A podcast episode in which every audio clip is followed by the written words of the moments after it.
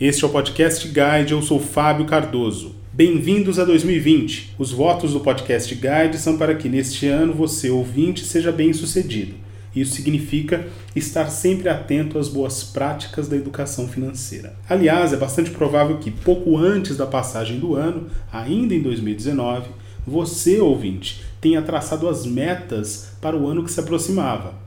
Em linhas gerais, funciona basicamente assim: num papel, mas pode ser também num arquivo de computador ou mesmo num aplicativo de celular, uma lista de objetivos a serem alcançados é traçada. E é aqui que nós, do Podcast Guide, esperamos sinceramente que uma dessas metas esteja relacionada a investimentos, pois é exatamente aqui que a discussão do primeiro episódio do ano começa. O que nós iremos explorar na conversa de hoje envolve a conexão entre educação financeira e investimentos só que tomando como princípio a atuação da Comissão de Valores Mobiliários, a CVM. Criada em dezembro de 1976, a CVM tem como objetivo fiscalizar, normalizar, disciplinar e desenvolver o mercado de valores mobiliários no Brasil. Ainda em termos de contextualização, a Comissão de Valores Mobiliários funciona como uma entidade autárquica em regime especial, sendo vinculada ao Ministério da Economia, com personalidade e patrimônio próprios, sendo dotada de autoridade administrativa independente, ao mesmo tempo em que não tem subordinação do ponto de vista hierárquico, mas com mandato fixo e estabilidade de seus dirigentes contando ainda com autonomia financeira e orçamentária. Tendo dito já tudo isso, parece que a própria existência da CVM se notabiliza como um marco para os investidores. Mas eu quis saber das nossas convidadas de hoje no Podcast Guide qual era o marco da CVM em termos de educação financeira. Mas que cabeça minha, eu esqueci de apresentá-las. Quem conversa conosco hoje é Luciana Abducci, que é gerente de orientação aos investidores e Heloísa de Almeida, chefe de coordenação de educação financeira da CVM. E é a Heloísa quem começa compartilhando conosco qual é esse marco no âmbito da educação financeira em relação à CVM. Foi com a, o início do Centro de Educação Financeira né, para a América Latina e Caribe, que é, foi inaugurado em março de 2016 e juntamente com a OCDE. A OCDE é o parceiro da CVM no Centro de Educação Financeira para a América Latina e Caribe. Então foi a partir desse marco, dessa inauguração, esse centro ela está situado na sede da CVM, né, na rua 7 de setembro 111, terceiro andar, e as palestras acontecem aqui também, além de acontecerem em universidades, em outros locais, mas o centro educação é aqui na CVM, na sede, na rua 7 de setembro. Então, o grande marco foi a inauguração do Centro Educacional em 2016, que é em parceria com a OCDE. Em outro momento da conversa que eu tive com a Heloísa, ela me falou um pouco a respeito dos valores da CVM. Eu sei, eu sei, o trecho soou como uma espécie de trocadilho infeliz, mas a Comissão de Valores Mobiliários tem os seus princípios que estão de acordo com o escopo desse órgão, dentre os quais vale a pena citar valorização permanente do corpo funcional com foco na sua capacitação, comprometimento, motivação e meritocracia, ambiente de trabalho que preze a coordenação, cooperação e constante diálogo entre as diferentes áreas e níveis hierárquicos, busca permanente de estruturas organizacional, física e tecnológica adequadas, suportadas por uma autonomia administrativa, orçamentária e financeira, educação financeira como instrumento essencial para o fortalecimento do mercado de capitais. Sim, a educação financeira é parte integrante dessa agenda, como a própria Luísa complementa logo a seguir. Um dos valores da CVM que consta né, no nosso site é que a educação financeira é um instrumento essencial para o fortalecimento do mercado de capitais. Isso é um valor da CVM. Então, a CVM, sendo um órgão regulador, ela entende que educação financeira é um tema muito importante para estimular a formação de poupança pelo cidadão né, brasileiro.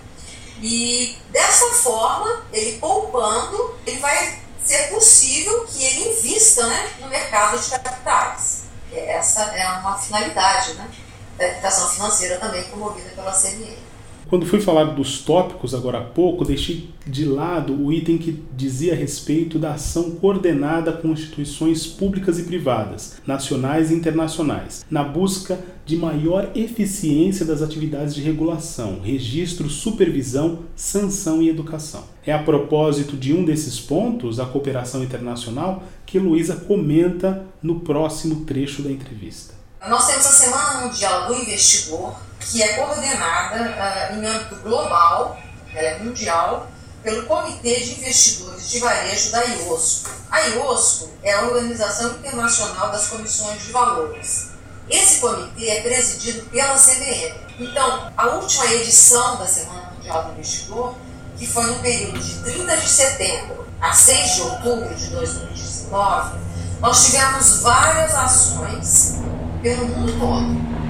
E aqui no Brasil, coordenado pela CVM, nós tivemos palestras, workshops, cursos presenciais e à distância, divulgação de mensagens por redes sociais, lançamento de projetos educacionais, divulgação de vídeos, cujo tema era educação financeira e educação do investidor e proteção do investidor. Isso é uma ação que é anual e global. Logo em seguida, ainda no campo das experiências de cooperação internacional, eu pedi à nossa convidada que ela mencionasse um exemplo de iniciativa da CVM que tivesse como objetivo o grande público. Como se sabe, uma parcela significativa da população ainda não conhece os efeitos benéficos da educação financeira. E são ações de campo que podem sim fazer com que essas pessoas vejam o caminho dessas boas práticas. Ouçam o caso que a Heloísa compartilhou conosco. Uma outra ação que nós tivemos e que teve início em abril de 2019 foi uma parceria entre a CVM e o Banco Mundial, uh, com o apoio de vários parceiros, uh, no projeto Programe o Seu Futuro, que aconteceu na Pavuna. Foram vários temas que foram ministrados durante vários meses, que culminaram em dezembro com a certificação de vários alunos finalizaram este programa. A educação financeira era um dos programas, era um dos temas deste programa, além de competências em programação básica e programação de blockchain. Esse foi um projeto piloto na Pavuna. E em 2020, este projeto será expandido para cinco capitais, juntamente com o SENAC Nacional. Belo Horizonte, Florianópolis, Recife, Rio de Janeiro e São Paulo. Então, são muitas ações que a CVM faz né, na área de educação financeira, além de palestras online, palestras presenciais. Nós temos assinatura de acordos de cooperação técnica com vários parceiros. Então, nós temos muitas atividades nessa área durante o ano todo. Sim, a atuação da CVM com o Banco Mundial é fundamental para que possamos compreender o outro nível que se pretende alcançar aqui em termos de discussão a respeito da educação financeira. Mas será que todo esse esforço em apresentar o conteúdo encontra respaldo e feedback por parte do público? É claro que as iniciativas educacionais são sempre bem-vindas, mas não é todos os dias que a resposta está à altura das expectativas. Vamos ouvir o que Heloísa tem a dizer a esse respeito. O retorno é muito positivo, porque nós fazemos sempre uma análise né, quantitativa do público presente nas palestras presenciais e no online nós também temos né, o número de downloads e de participantes. E nós temos visto que um aumento gradativo do número de downloads. Por exemplo, no portal do investidor, nós temos um guia, uma cartilha simples com noções básicas sobre planejamento financeiro. Também temos um livro que foi lançado há pouco tempo sobre planejamento financeiro e pessoal, teve 7 mil downloads. Só em 2019. Só em 2019. Esse livro foi lançado na Semana Mundial do Investidor, em, em outubro de outubro para cá foram 7 mil downloads. Então nós vemos que é uma resposta bastante positiva, além do número de pessoas que participam das palestras. No final de cada palestra presencial, nós fazemos uma avaliação. Nós temos um formulário de avaliação que é preenchido por cada ouvinte. Analisamos né, essas respostas, fazemos, consolidamos né, essas opiniões, né, essas avaliações.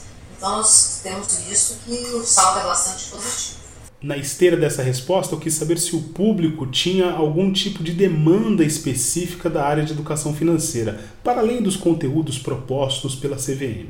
De certa maneira, a resposta que a Luísa me deu foi surpreendente. Além de educação financeira e planejamento né, financeiro, a, a COI, que é a coordenação, ela também ah, promove palestras sobre assuntos da área de mercado de capitais. Então, nós não temos também só palestras sobre educação financeira e planejamento financeiro. Então, eles também demandam né, assuntos na, na área de mercado de capitais. Nós também fornecemos palestras com servidores né, da CBN que se propuseram a ser nossos palestrantes, tanto aqui no Rio como em São Paulo, porque são assuntos técnicos, né, de especialistas da área, da, da casa. Nós temos uma superintendência de orientação ao investidor e proteção. Todas essas ações são voltadas não é, para capacitar e proteger né, o cidadão como investidor. Agora, a CVM, como órgão regulador fiscalizador, ela não faz recomendação sobre investimentos, ela não faz recomendação sobre qualquer instituição financeira. Essa não é o papel dela. O papel dela é de orientar, regular e fiscalizar. A Luciana vai complementar. É, a gente começa a atuar no, no planejamento financeiro, que é o início da pessoa começar a se organizar para poder é, juntar dinheiro e depois a gente é, é tem algumas orientações sobre investimento, e que estão no site www.investidor.gov.br, voltado para cada tipo de, de para cada perfil de investimento. Por exemplo, a gente tem assim, até perguntas. Qual é o seu objetivo? O que você quer fazer? Pra, você, você quer juntar dinheiro com qual objetivo? Você quer comprar uma casa? Está pensando na sua aposentadoria? Ou você quer, quer juntar dinheiro para as férias?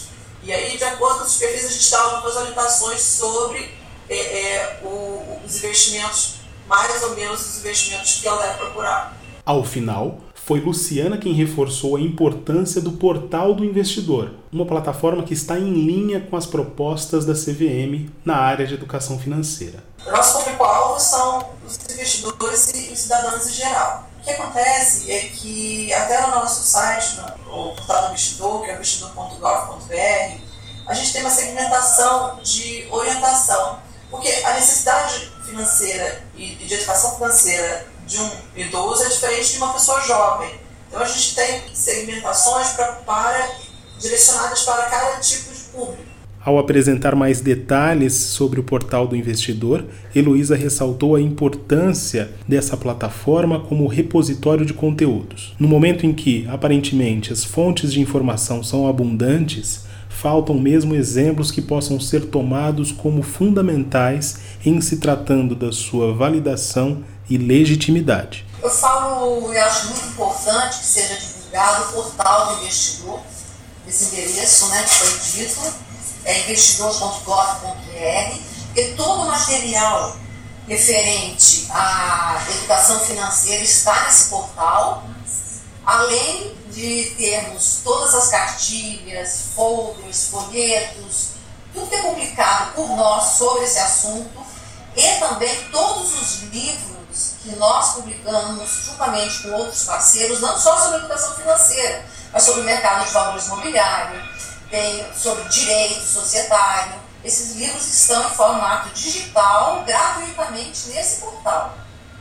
Então, esse portal é o início de tudo muito importante que o cidadão acesse esse portal.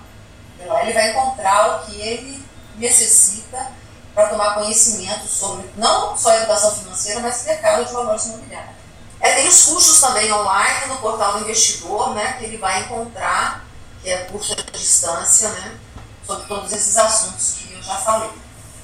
Então a grande chave que eu vejo é, essa, é o portal do investidor para o cidadão tomar até ciência das nossas ações, porque todo o cronograma de todas as palestras, cursos que acontecem durante mês a mês são divulgados nesse portal. Então o público pode dessa forma ficar sabendo o que está acontecendo, o que irá acontecer e se programar, se inscrever, né, para participar gratuitamente, porque tudo que nós oferecemos é gratuito. Além disso, Luciana também deixou claro qual é o propósito que está em jogo. A proposta básica dos conteúdos é despertar o interesse da sociedade pelo tema da educação financeira. Tanto os conteúdos online quanto os presenciais disponibilizam informações para que as pessoas passem efetivamente a praticar a educação financeira e desperte para a importância de se planejar financeiramente com o consumo consciente e o não endividamento. Luciana e Heloísa, muito obrigado pela participação de vocês. Obrigado por essa oportunidade, Fábio, da gente poder divulgar o nosso trabalho. Esta foi mais uma edição do Podcast Guide. Ouça, comente e compartilhe. Nossos episódios podem ser acessados nas mais diferentes plataformas: Deezer, Google Podcasts, Apple Podcasts, SoundCloud e Spotify.